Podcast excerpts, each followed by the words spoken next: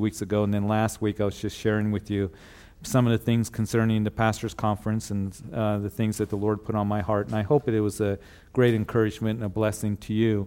But we want to now pick up our study in chapter 4 of Judges. And just to kind of give you a quick review where we have been, uh, if you're just joining us in our study of the book of Judges, we know that Judges uh, is that time frame in the history of Israel that covers about 250 years, 300 year time span between the death of Joshua and up till the time when Israel asked for a king. And of course, their first king would be Saul, and then soon after that uh, would be David that would become the king, and that would start the days of the kings.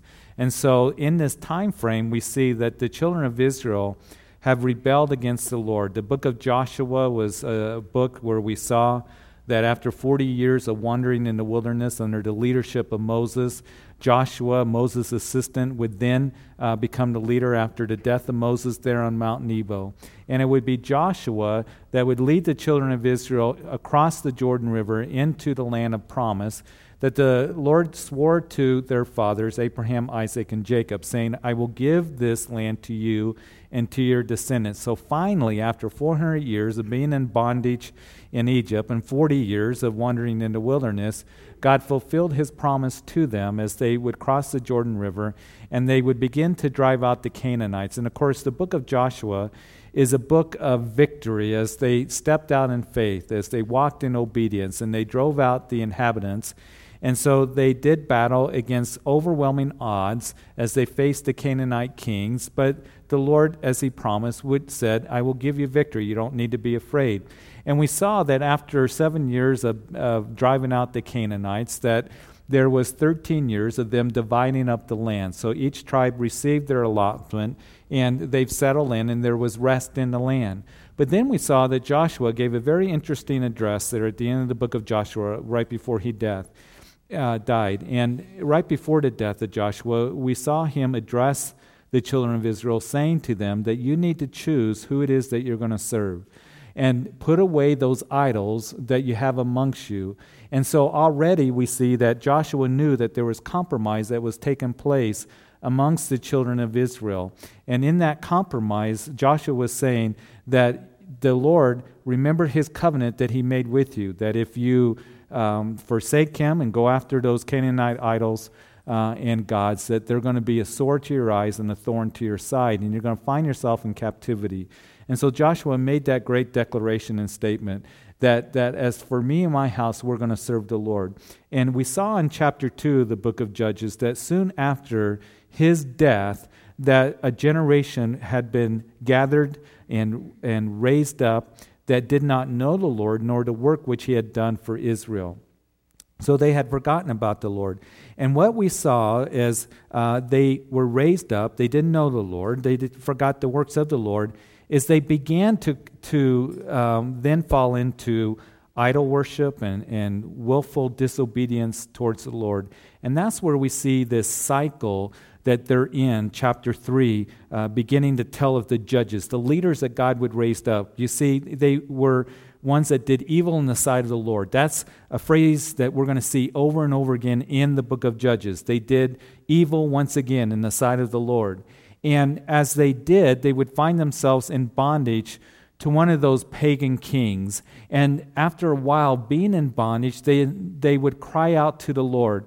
And the Lord, out of his mercy and grace, would then raise up a judge. The first judge that they raised up, we saw, was Othniel. Othniel, the nephew of Caleb.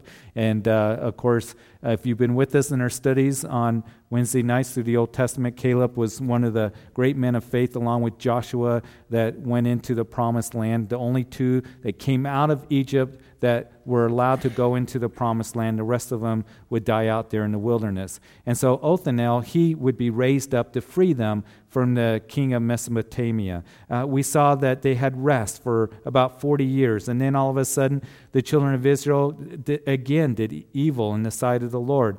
And so they found themselves in bondage to a king uh, of Moab, Eglon, and it was um, uh, Ehud that was raised up as a judge that would then uh, free them from the king of Moab, Eglon. And so after that, there was rest for 80 years. Now, as we ended chapter 3, we know that it was um, 80 years was the longest period of rest that they had during the days of the judges. And then Shamgar, we don't know much about him. Only one verse tells us about him. The last verse there in chapter 3 Shamgar, the son of Anath, who killed 600 men of the Philistines with an ox goad, and he also delivered Israel.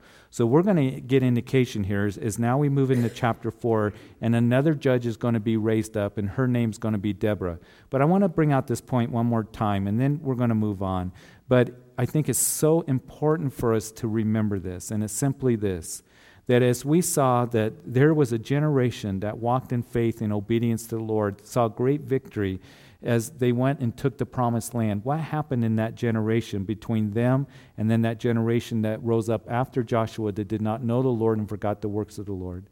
What happened in between there, as we saw in chapter 1, and that was the, there was an incomplete conquest of the land. There was compromise that was going on.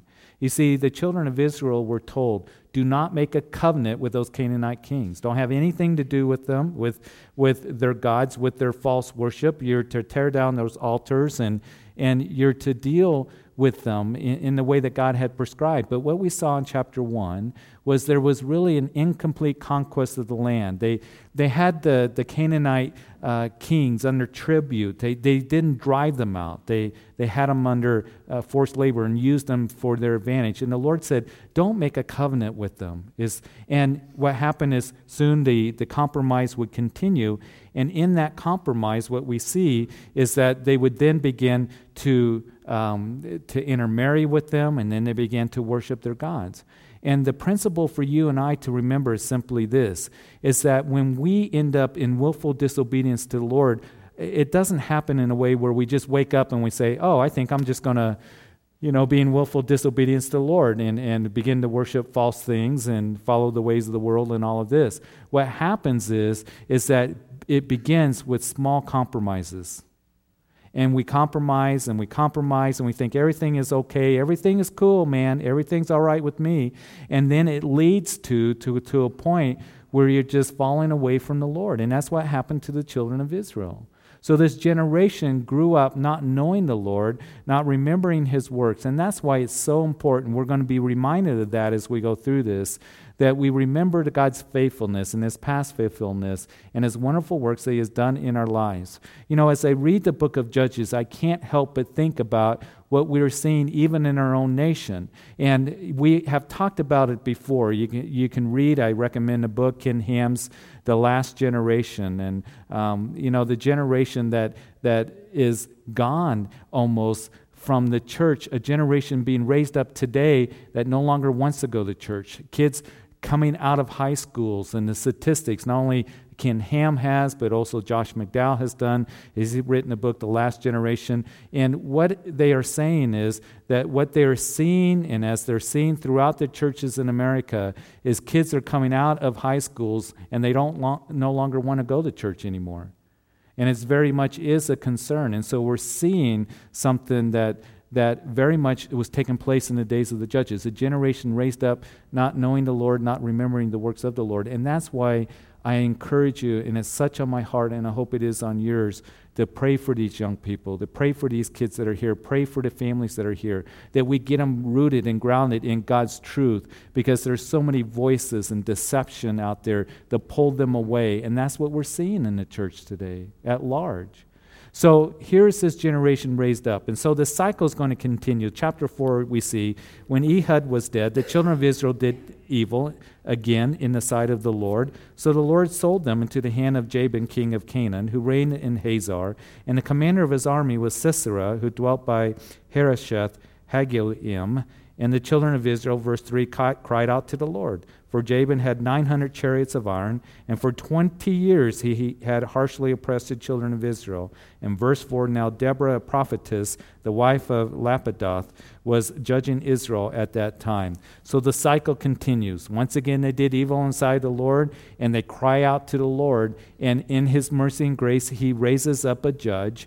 And here it is Deborah. Now, in this chapter 4 and chapter 5, what we're going to see uh, that is unique about this judge being raised up is that it is a woman that's being raised up.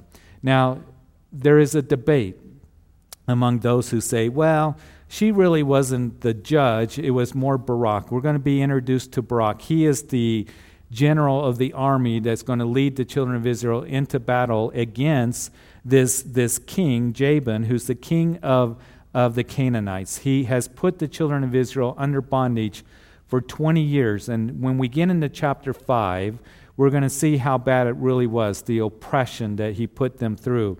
And he has this commander named Sisera. And so Barak is going to lead the troops in the war. So some say, well, it was really um, Barak that was the judge. But as I read chapter 4, it says, Deborah, prophetess, the wife of Lapidoth, was judging Israel at that time. So that settles that for me. She was the one that was judging Israel at this time. Now, the debate comes whether she really was judging or not, and whether it was Barak. I think that she was called by God to be the judge because it plainly says here. And the reason is, is because we talked a little bit about it um, a couple of Sundays ago. You remember in 1 Corinthians chapter 11, it talked about conduct in the church and order in the church. And we see in the New Testament that, first of all, in the home, that God desires that the husband, the man, be leading the wife, be leading the family. God has ordained that. And if you weren't here to, to listen to that, I would encourage you to pick up a CD of that study. We talked about it very clearly what that means, what it means for men to lead, what it means for headship for men in a family, with a wife, with, with kids. It means that you are called, ordained by God, commissioned by God divinely that you're to lead your family. That means cherishing and loving and serving her, your wife, laying down your life for her, all those things that we discuss quite extensively as we covered that. It doesn't mean that you rule heavy-handedly. It doesn't mean that, you know, you walk around your house like King Tut and everything centers around you. So I would encourage you to get that because it was a blessing. And I had several people say, you know what, that was one of the, the best teachings that I heard. And I'm not trying to boast, you know, um, in the teaching, but what I'm saying is that when we really look at Scripture carefully and we see that the emphasis of leading is humility, the emphasis, humility to God and desiring to please God, and how we lead our families and cherishing and providing and protecting and all those things, then we understand really what God has called us to do. But He has called that men that you are to lead in your families, that you are the head of the wife. And we also know that in the church, 1 Timothy chapter 3, that men, it is a desire for God to be the leaders in the church. And as we see the qualifications there of an elder, an overseer, as a bishop, as, as a shepherd, then he is one that is to be the husband of one wife, and the qualifications are there as well. So God has set up a divine order. Again, it does not mean that women cannot be used in ministry. I very much respect and at awe at how the ladies and the women here in this church serve and how they serve faithfully. And we could not do the ministry here in the way that God wants us to without their, you know, the, their uh, obedience to God's calling in their life and their ministry here um, to Calvary Chapel and to the people that are here. And I very much respect and appreciate it, and um, it, tremendous blessing. But God has called for the leaders to be the men. And that means, again, that we serve. It means that we better be listening to the Lord and submit it to the Lord in all things. And so, those things that we can look at. And so, here is Deborah. She is raised up to be the judge. So, that's why there are those who are hesitant to say that Deborah was really the leader.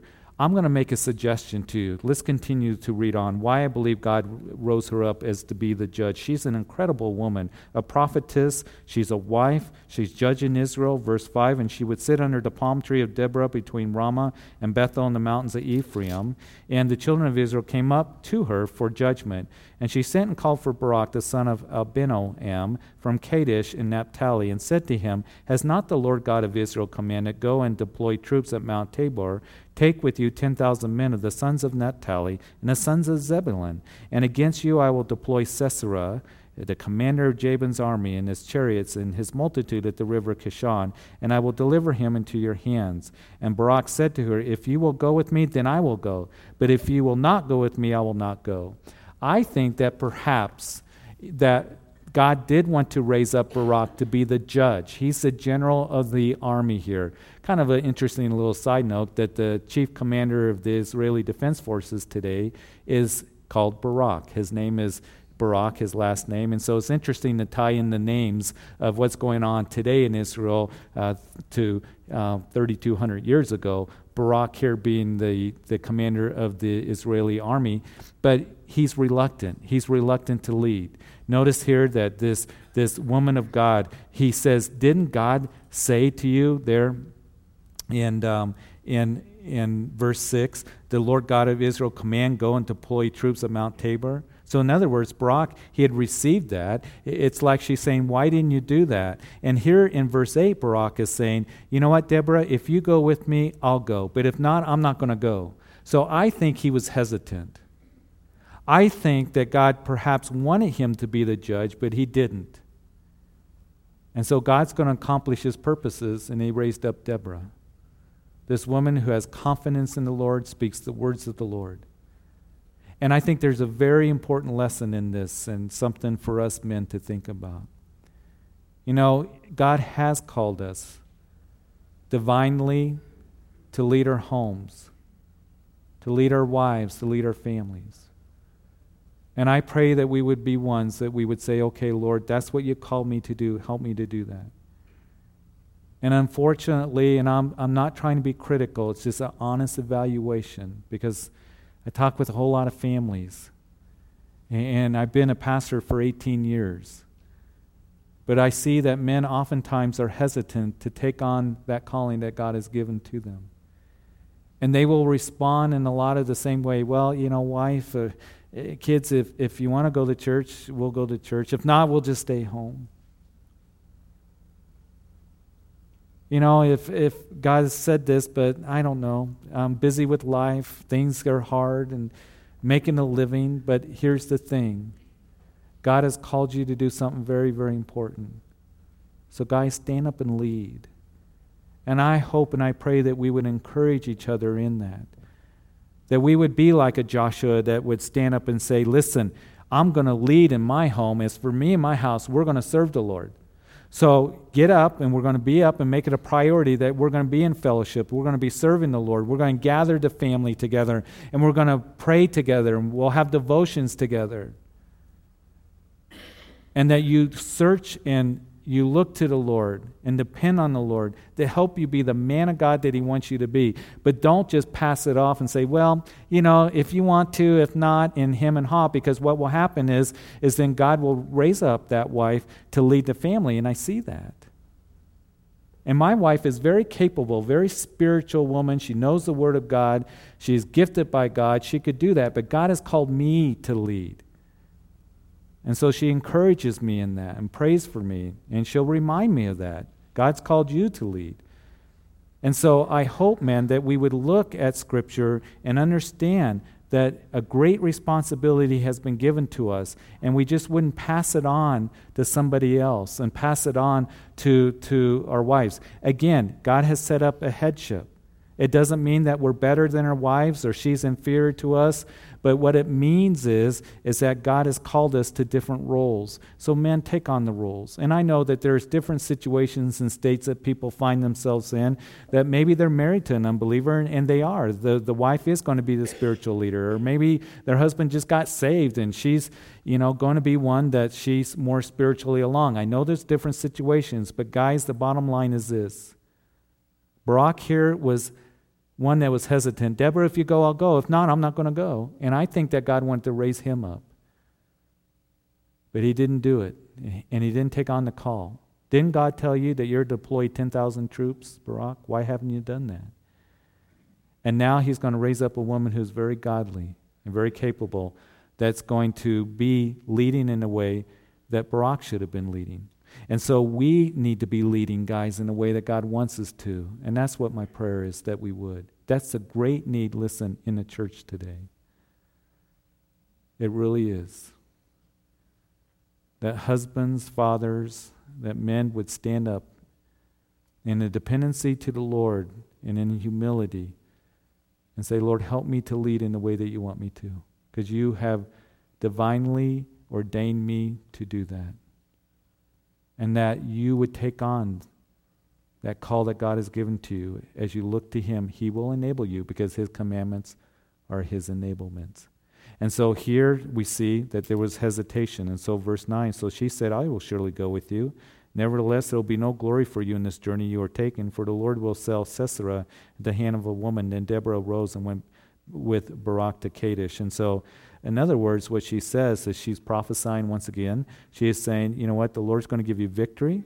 But here's the thing Barak, you're not going to be the one that's going to be the hero of this story. It's going to be another woman. And as we continue on, we're going to see that that woman uh, name is um, Jael, and we're going to see how it is that she's going to play a role in defeating this Canaanite uh, general that's um, going to end up coming to her house. Verse 10 And Barak called Zebulun and Naphtali to Kadesh. He went up with 10,000 men under his command, and Deborah went up with him.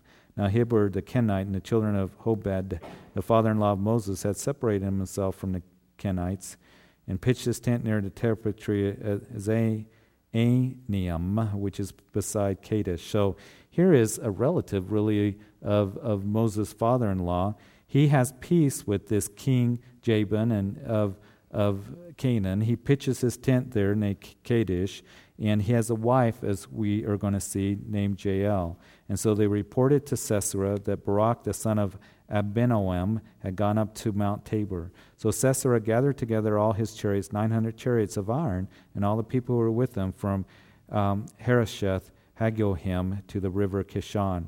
So here is Sisera. He has a huge advantage, doesn't he? He has 900 chariots. Now, the children of Israel, they don't have any weapons. And as we are going to look at the Song of Deborah, and we will get to it in chapter 5 and look at it quickly, we're going to see the condition of what it was like when they were under oppression of this Canaanite king Jabin. And we're going to see that there was no spears, there was no shields. It was taken away. That's what the, the, the oppressor would do. He would take away the weapons from those he was oppressing so they wouldn't rise up and rebel. So here is Barak. He calls the troops 10,000. I don't know what they had. Now, we saw in chapter 3 that it was uh, Shamgar who would do away with 600 Philistines, kill them with an ox goad. And that's just a stick that they would have to, you know, kind of uh, take the ox and get them going and direct them in certain areas. So, of course, the Spirit of God was on him. We don't know if that was 600 Philistines that he killed over his lifetime or at one time. We don't know. So, here's the children of Israel. They're facing 900 chariots. They might as well be facing 900 tanks with their shields and a huge army, and they don't have any weapons. And to the world's view, you know, here is Sisera. He's going to wipe them out, he's going to mop up, and he's going to go home with the spoils. And that's going to be the end of it. But when you have God on your side, the odds are in favor with you. Joshua, when you go against those Canaanite kings, we saw in the book of Joshua that they would face overwhelming odds, and the Canaanite kings banded together and they were facing the chariots. And the Lord said, When you have victory, Joshua, don't be afraid of them. But when you have victory, what I want you to do is this I want you to hamstring those horses and burn the chariots. And you would think that, man, those chariots would be beneficial to the army of the children of Israel as they were making conquests through the land and doing battle. Those horses would be a benefit. But the Lord was showing Joshua something very important. And that is, you hamstring those horses. You cut the tendons so they can't be used in battle. You burn those chariots because I want you to trust in me and so later on, David would write in the book of Psalms that some trust in chariots and some in horses, but we will trust, we will remember the name of the Lord. And that is very important in the battles that we face in our lives and the difficulties that we face and the enemy that comes against us, that we are to trust in the name of the Lord and look to Him because his promises are true. He desires to work on our behalf, show himself strong on our behalf, and he wants us to look to him and trust in him. And so oftentimes we will look to other things. He would say to the children of Israel in Isaiah chapter 30, I was reading it today Woe to the rebellious children of Israel! You seek counsel, but not of me. You're going to Egypt and you're looking to those fast Arabian horses to free you from the Assyrians. But it's all in vain. You know, again, it reminds me of the condition of our nation. We're the greatest nation in the world, that is, in prosperity and, and what we have, and God has blessed this nation. But over the last generation, we have been one that we're getting further away from the Lord and we're forgetting about the Lord. And what we need to pray is for true revival and for us to turn back to the Lord and, and to recognize that, Lord, we need to look to you because we were a nation that were founded on godly principle by godly men and throughout our nation a godly nation a christian nation that we prayed and we looked to the lord but now we're losing that and it doesn't matter how many horses and chariots that we have. But anytime a group of people, a church, a, a, nation gets to where they're no longer trusting the Lord, it's a dangerous place to be. And so the Lord wants us to look to Him and to trust in Him. And so the children of Israel, they're looking at these 900 chariots, this huge army, shields, and, and they don't have anything. But we know that the Lord is going to bring them victory, just as Deborah said would take place. So, verse 14 Deborah said to Barak, Up, for this is the day which the Lord has delivered Sisera into your hand. Has not the Lord gone out before you? So Barak went down from Mount Tabor with 10,000 men following him. And the Lord routed Sisera and all his chariots and all his army with the edge of the sword before Barak. And Sisera aligned, alighted his chariot, that is, he bailed from his chariot and fled away on foot. And so here they're having victory. The Lord's bringing victory to them. Uh, it doesn't go into details, but we know that the commander, Sisera, he is fleeing away on foot. In verse 16, Barak pursued chariots and army as far as Harosheth, Hagoyim, and the army of Sisera fell by the edge of the sword. Not a man was left.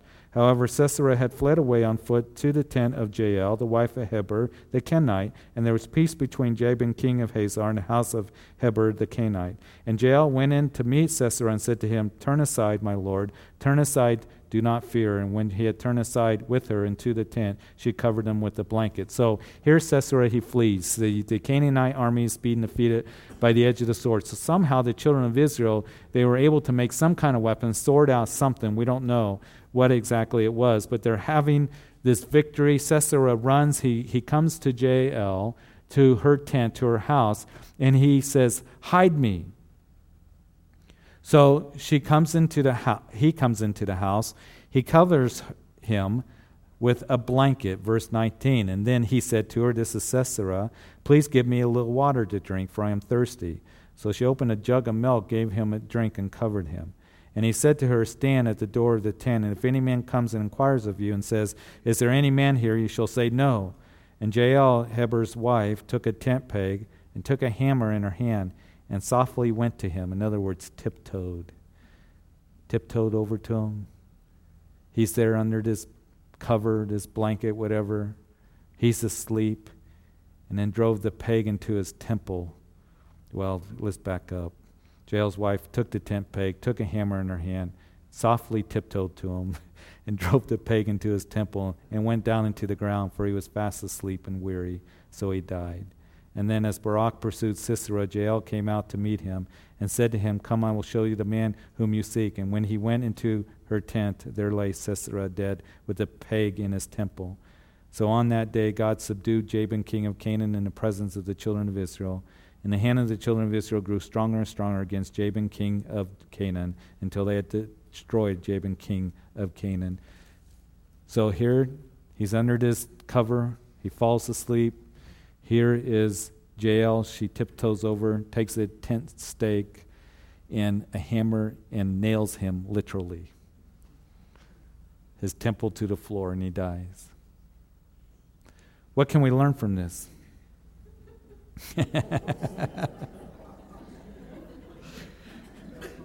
Good things, all right? Listen, here is Sisera. He comes and he's being a little bossy, isn't he? He's saying, Hide me. If anybody asks, you know, if I'm here, say no. Give me a drink of, of water. You know, that's what the enemy will do. The enemy will come along and start yelling at you, making demands, and saying, Hide me, and all of this. Don't let anyone know. Don't let anybody know that I'm here. And that's a tactic of the enemy in your life. That he will try to get into your home. And he will try to get into a place in your life to where he's making demands and he wants more and, and he's saying, Hide me, cover me up. Don't let anybody know. Listen, if you're in a place where you're involved in sin or compromising, you know it's not right, You can fool the people around you. You can maybe hide it from the people around you, to your family, to other brothers and sisters, people at work, whatever it might be, but you cannot hide it from the Lord. And the enemy is very good about you hide this thing. I'll just sneak downstairs and take a little look on that computer. Or I'll be just a little bit dishonest here in my business. Or whatever it might mean. And you can't hide that from God, but the flesh and the enemy will come along and demand more and begin to scream at you. And what you need to do is you need to do what Jael did. And that is, she, she took this hammer in the stake. Now, in Jeremiah chapter 23, verse 29, the Lord says, Is not my word like a hammer that breaks the rocks? And what you do is you take the word of God and make sure that you have it tucked away in your heart. How can a young man cleanse his way? By taking heed to the word of God, is what the psalmist wrote in Psalm 119. And we are to be ones that we have the Word of God that is planted in our hearts, that is growing there, yielded to the Spirit of God, walking with Him. But it's important that we do that. It was the enemy that came to Jesus and tempted Jesus and said, Turn these stones to bread. And what do you say? Man shall not eat by bread alone, but by every word that proceeds from the mouth of God. He was quoting the book of Deuteronomy. Hey, I want you to jump off the, the, the pinnacle of the temple and Jesus said, You shall not tempt the Lord your God, as it is written. Bow down to me, and I'll give you all the nations of the world. And Jesus said, Is it not written that you shall worship the Lord your God and only him? And Jesus combated that with the Word of God, and that's what we are to do. When the enemy comes along and tries to condemn you, tries to trick you, makes demands towards you, you use the Word of God, the hammer of God's Word, and you have it tucked away in your heart and have it worked out in your life as you yield to the Lord and walk in that obedience that has been given to you. It's so very important in these days because there's a lot of Siseras that are out there at our doorsteps, at the doorsteps of our lives, in our homes, desiring to get in. And so they have great victory here in the Song of Deborah, chapter 5, very quickly. Then Deborah and Barak, the son of Abinoam, sang on that day, saying, When leaders lead in Israel, when the people willingly offer themselves, bless the Lord. I have verse 2 underlined. I love this verse. When leaders lead in Israel, when people willingly offer themselves, bless the Lord. What a blessing it is. What a joy it is to be willing instruments of God. Leadership is an important call of God. Men, a priority for you. And men, priority as you are called to lead and whatever that might mean for you. Maybe in the workplace, in your business, maybe even in the church. But what God can and will do when someone takes on the calling of leader. And that's why I like this. When leaders lead in Israel, Barak, see what happens? When you take on the leadership that God has called you to, willingly offer themselves, and you see that's where it comes to where we willingly say, Yes, Lord. Yes, Lord, I hear your calling, what you've called me to do. Help me to do that, and what He will do and can do when somebody humbles their hearts and yields their hearts to the Lord in that way when we do that when it comes to the church and as peter would write in his epistle that in 1 peter chapter 5 that we offer ourselves willingly freely as we serve. But god will do abundantly exceedingly abundantly above all that we ask or think as we do that. What he will do as you yield to him he wants to bless and then you become one that you're full of joy as you're just taking on that call that God has given to you. In verse 3, Hear, O king, give ear, O princes. I, even I, sing to the Lord. I will sing praise to the Lord God of Israel. Lord, when you went out from Seir, when you marched from the field of Edom, the earth trembled and the heavens poured, and the clouds also poured water. The mountains gushed before the Lord, this Sinai before the Lord God of Israel. And so we see that God, re- they remember God's past faithfulness, um, and that's what we are to do. Remember that God's goodness and, and His working in your life. He has saved you, He's forgiven you, He's saved me and forgiven me. And He has been faithful. And He's been so good. And we talked about that a little bit again on Sunday morning when we talked about the importance of coming to the Lord's table, remembering what Jesus did for us in that section of 1 Corinthians. As Paul said to the Corinthians, What you're doing is not good. You're not giving reverence to the Lord's table. You're not coming with the right heart. So it's important that we understand that we are remembering what Jesus Christ did for us and then to pass that heritage on to our children and to pray for them and to minister to them and, and to con- continue to, to, to remind them. And, and what I want to do to my kids, and I've been doing this, is God's been good to us. He's been God to, good to mom and me and to the ministry, and He's blessed us. And, and He wants to be one that is working in your life as well as you just continue to walk with Him. Remember His goodness and His faithfulness. You know, on Sunday, it's, it's always hectic, but it just seems like, especially since Easter, it's been real hectic for, for me and my family, and with the death of dad, and, and then, you know, Barbara's graduation and all the other graduations, and then everything else, and VBS last week. And it's, it's, God has been good and faithful, but Sunday after church, it was like, okay, boys, we're going to take off, go to the mountains, set up a tent, do some fishing. And we did that.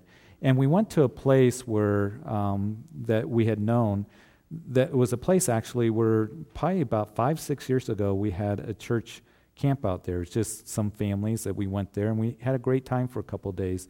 And as we were there camping, it's a beautiful place. There's moose and there's deer and elk and there's even bear. We've seen bear there, and and um, the place hasn't changed at all much. It still looks the same. But as I was remembering the families that were there, there's been a lot of change. Some of the families aren't here; they've they've moved, and, and God is still blessing them and working in their lives. Some of the families that are still here, there's been a lot of change. Kids have grown up and graduated; they're gone, and some are serving in the military. Some, you know, uh, are, are doing other things. But I look back at that time that was very special when we, you know, knew each other and at that time, that season that the Lord had us, us in. That's why that I hope that you always remember that the days that we have, that the Lord has us to gather together, that that really is a special time. This is a special time. But as time goes on, things change, don't they? And God was faithful back then, and He's faithful now. And He wants to continue to be faithful to us. So we enjoy the season that we're in now, but God wants to continue the work. He wants to continue to show Himself strong, but don't forget His past faithfulness as well. And so, verse 6 In the days of Shamgar, that is son of Anath, that was the other judge before Deborah, in the days of Jael, the highways were deserted. The travelers walked along the byways. Village life ceased. It ceased in Israel until I, Deborah, arose, arose a mother in Israel. Interesting, isn't it, there in verse 7. So he's, they're singing about the condition, what it was like there uh, during this life under the Canaanite oppression. Life was hard. Uh, verse 8, they chose new gods, uh, and then there was war in the gates. Not a shield or spear spear was seen among 40,000 in Israel. Again, they took the weapons away, is what they did. But I, this caught my eye. Actually, this afternoon I was thinking about this. I, Deborah, arose, arose a mother in Israel. She was a prophetess, she's a judge, she's a godly woman, but it seems like as she's given this song, she's most proud of being a mother. And so I want to encourage moms, dads, maybe our society may diminish the importance of, you know, being a mom, being a dad, but in God's eyes, it is very, very important. It's a priority. And I hope again that as we last month observed Mother's Day and last Sunday's Father Day, that we would be a congregation again that would pray for moms and dads and grandmas and grandpas that we would understand that in God's eyes, the ministry of being a mom and ministry of being a dad is extremely important. It's a priority in God's eyes. And don't let anybody diminish that. And so here she's proud that she's a mother. In verse 9, my heart is with the rulers of Israel who offer themselves willingly with the people. Bless the Lord. So again, whenever that we desire to, to lead, it is to be done in a way that we freely do that. In verse 10, speak you who ride on white donkeys, who sit in judges' attire, and who walk along the road, far from the noise of the archers, among the watering places. There they shall recount the righteous acts of the Lord, the righteous acts for his villagers in Israel. Then the people of the Lord shall go down to the gates. Awake, awake, Deborah, awake, awake, sing a song. Arise, Barak, and lead your captives away, O son of Abinoam. And so here, recounting great victory. And we're called in this life, folks. I know that this isn't a, a revelation, but this life on this side of eternity, it's a battle, isn't it? I, I hate the fact that it's a battle, but it just is. And it's going to be a battle all the days of your life till the Lord takes us home. And so we are to be ones to put on the whole armor of God and understand that we are called to do battle. It, Timothy was likened to a soldier for Jesus Christ. That's what you and I are likened to. Because the enemy comes against us, throwing those fiery darts at us, Ephesians chapter 6. So you make sure you understand that our, our battle isn't with flesh and blood, but against principalities and powers and spiritual wickedness in high places. It is a spiritual battle that's out there. And as you continue to grow in the things of the Lord and get closer to Him and love Him more, He's going to come against you harder and harder and harder. Jesus said, The world's going to hate you because it first hated me. So it's a battle out there. It is a battle. But God has called us to be ones to put on the armor of God, to look to Him, to trust Him, and to re- recount how He has worked in our battles uh, in the past and how he will be faithful in the future. So, verse 14, that or verse 13, then the survivors came down, the people against the nobles. The Lord came down from, the, me against the mighty. From Ephraim were those whose roots were in Amalek. After you, Benjamin, and your peoples from Machir, rulers came down. From Zebulun, those who bear the recruiter's staff. And from the princes of Issachar were with Deborah, as Issachar, so was Barak sent into the valley under his command. Among the divisions of Reuben, there were great resolve of heart. Why did you sit among the sheepfolds to hear the pipings of the flock? The divisions of Reuben have great searchings of heart. Gilead stayed beyond the Jordan. And why did Dan remain on ships? Asher continued at the seashore and stayed by its inlets. Zebulun is a people who jeopardize their life to the point of death. Naphtali also on the heights of the battlefield. So here we see kind of an interesting a roll call of the tribes those who helped, those who didn't help. Those who did not help, we see were Reuben, Dan, Manasseh, East Manasseh, Asher. They did not join in into the battle. It's like, you know, why did you remain on the ships, Dan? Why did you, you know, remain in the inlets? What are you going to do? Stand by the sheepfold and hear the pipings going on? And so there were those who didn't join in, and then there were others Ephraim, West Manasseh, Benjamin, Zebulun, Issachar, Naphtali, they joined in with the battle. Zebulun, the people who jeopardized their lives, verse 18, Naphtali at the heights of the battlefield. I think there's too many Christians, this is just opinion of mine, that don't want to join in, in with the battle. They just want to be comfortable. But when we engage in the things of the Lord and we're growing in the things of the Lord, it is a battle, and we're called in that battle to trust in the Lord, yes. To stand on his promises. But it is a battle, isn't it? And when you desire to serve the Lord, understand that the battle is going to continue on. But I think that there are Christians that, that I don't want to get involved in that stuff. I just want to do my thing and and that's it. He has called us to be involved, to engage. Because it's a worthy cause, isn't it? And we have a great commander, the Lord. And I pray that we would understand that as we willingly give ourselves to the Lord and say, Lord, I want to be your ambassador, your sh- soldier, that I desire, and however it might mean for me, and whatever opportunities you give to me, that I understand it's going to be a battle.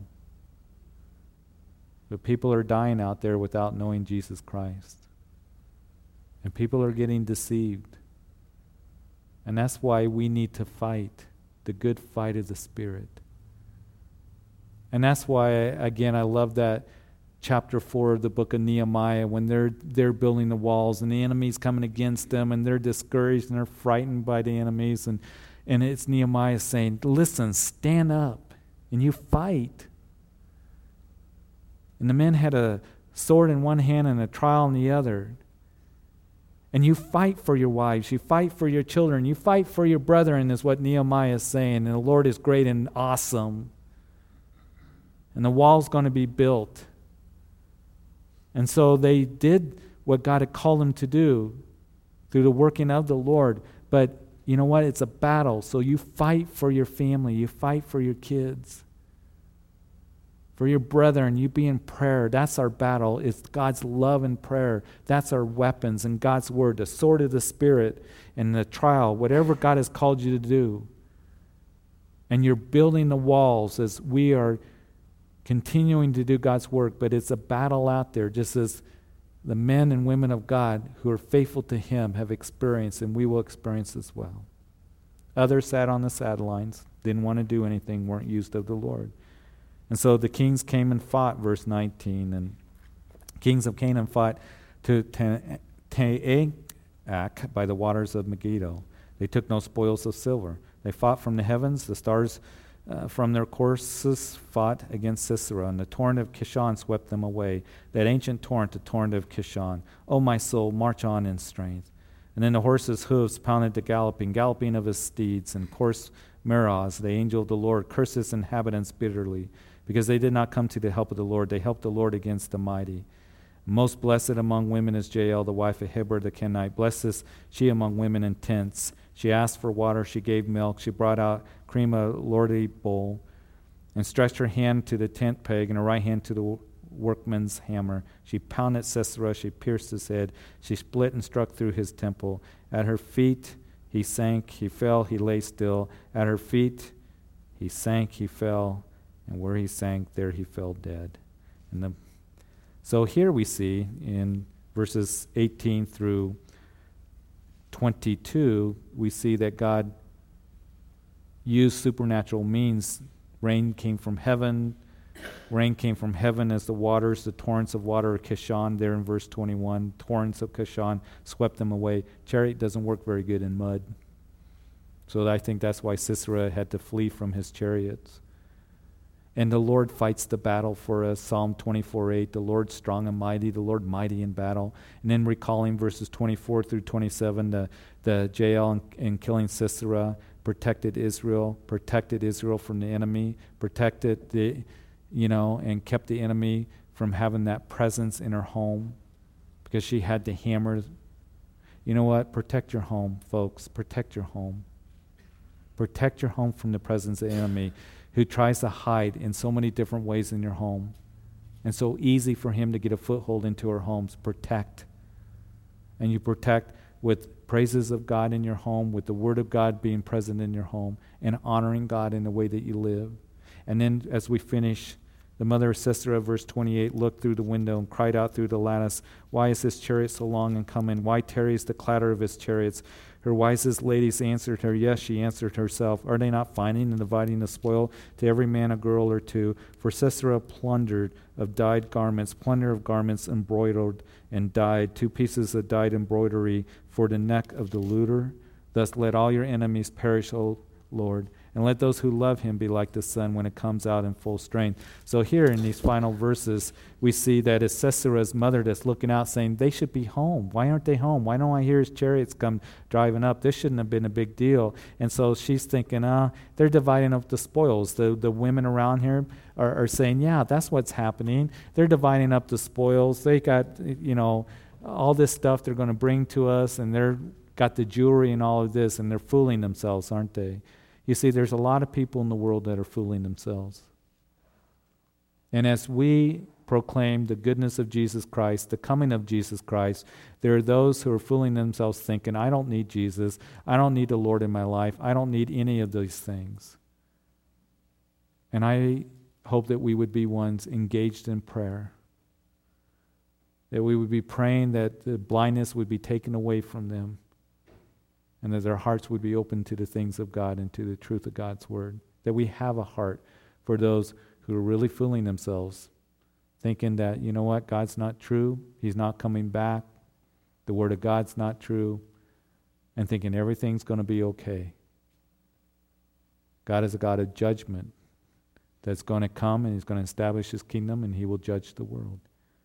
So we need to pray for those that we know, those that we care about, Lord, their eyes may be open, that they could come to wisdom and understanding of the things of God. And so, Father, that is our prayer. And Father, I, I, I hope and pray that we would be ones that would continue to grow in that wisdom and grow in knowledge of you, but to grow in our love for you. Father, that we would share that with others. A world out there that's fooling themselves thinking that you're not true, your word's not true, and you're not coming back. We pray for the people in our lives that we care about and love and work alongside of, live next to, family members that we care about, that you would take the blindness away from them and that you would soften their hearts and that we would be proclaimers of the good news of Jesus Christ. Father, I pray that we would be ones as well, that we would understand that in this world, as we're dedicated to you and we desire to walk with you, that Father, that we would be ones, that we understand it's a battle. And Lord, knowing that you will give us victory and strength and wisdom and direction, that we would look to you for counsel that we would trust in you, not in the horses and chariots. It's not by might nor by power, but by my spirit, says the Lord of hosts. And I pray also, Lord, that you would take on, or we would, freely and willingly, what you've called us to be, the roles that you've called us, perhaps opportunities that you give to us to serve you, to lead, Lord, to please you with our lives. And Lord, how we need you so much in that, in your wisdom. We do pray for our young people. We pray for our children. We pray for those who are growing up and going out in the world that they wouldn't forget your works. That Jesus Christ came and died for them. That we would pass that heritage on to them and pray for them and encourage them in the things of God. But Lord, we know that there's so much to distract them. So I pray for the hearts of our junior high kids, our high schoolers, our young adults. That, Lord, that the enemy wouldn't come in and steal their hearts. I pray that you would just keep them. And Lord, re- that they would be reminded of your goodness and faithfulness. We lift them up to you, Lord. We pray for your protection upon them and your working in their lives. And Father, I ask that you would just, Lord, help us, all of us, Lord, to understand that we are to put on the whole armor of God in the battle this, that we do in this life. And Lord, that we will proclaim your goodness and your faithfulness and your truth to others. Oh, Father, we pray for our nation. We pray that we would be a nation that would recognize that we need you in the challenges and the difficulties that we face. That, Lord, that we would cry out to you we would humble our hearts. We would be a nation that would repent. And as a nation that once looked to you, now being called a nation that's no longer a Christian nation, that Lord, we know that there's still a battle going on for this country. And it's fought with prayer and the truth of your word. So I pray that there would be repentance in this nation and a turning to you and a recognizing that we need to trust in you and call upon your name and yield our lives to you, that there be true revival that takes place in the church, Lord, and in this nation. We know that you're coming back very soon and you're going to establish your kingdom, Lord, and you're going to set things straight. So I pray that we would be light and salt. And Lord, that we would be your ambassadors. And Father, that we would continue to look to you. And Lord, to know that you've already given us victory through the death of Jesus Christ who died on Calvary's cross for all of us. Father, I pray that you'd just help those right now who have need, who are hurting, to those who perhaps are confused, those who are struggling in whatever area it might be. That, Lord, that we can turn to you in your goodness, in your faithfulness, in your word Show yourself strong on our behalf. Guide us, direct us, provide. Bless everyone here now as we go our way. And it's in Jesus' name that we pray. And all God's people said, Amen. Amen. May the Lord bless you. We're going to end the service here. And um, if you need prayer for anything at all, I'll be here to happy to pray with you. Want to be able to do that, but may the Lord bless you as you head out tonight.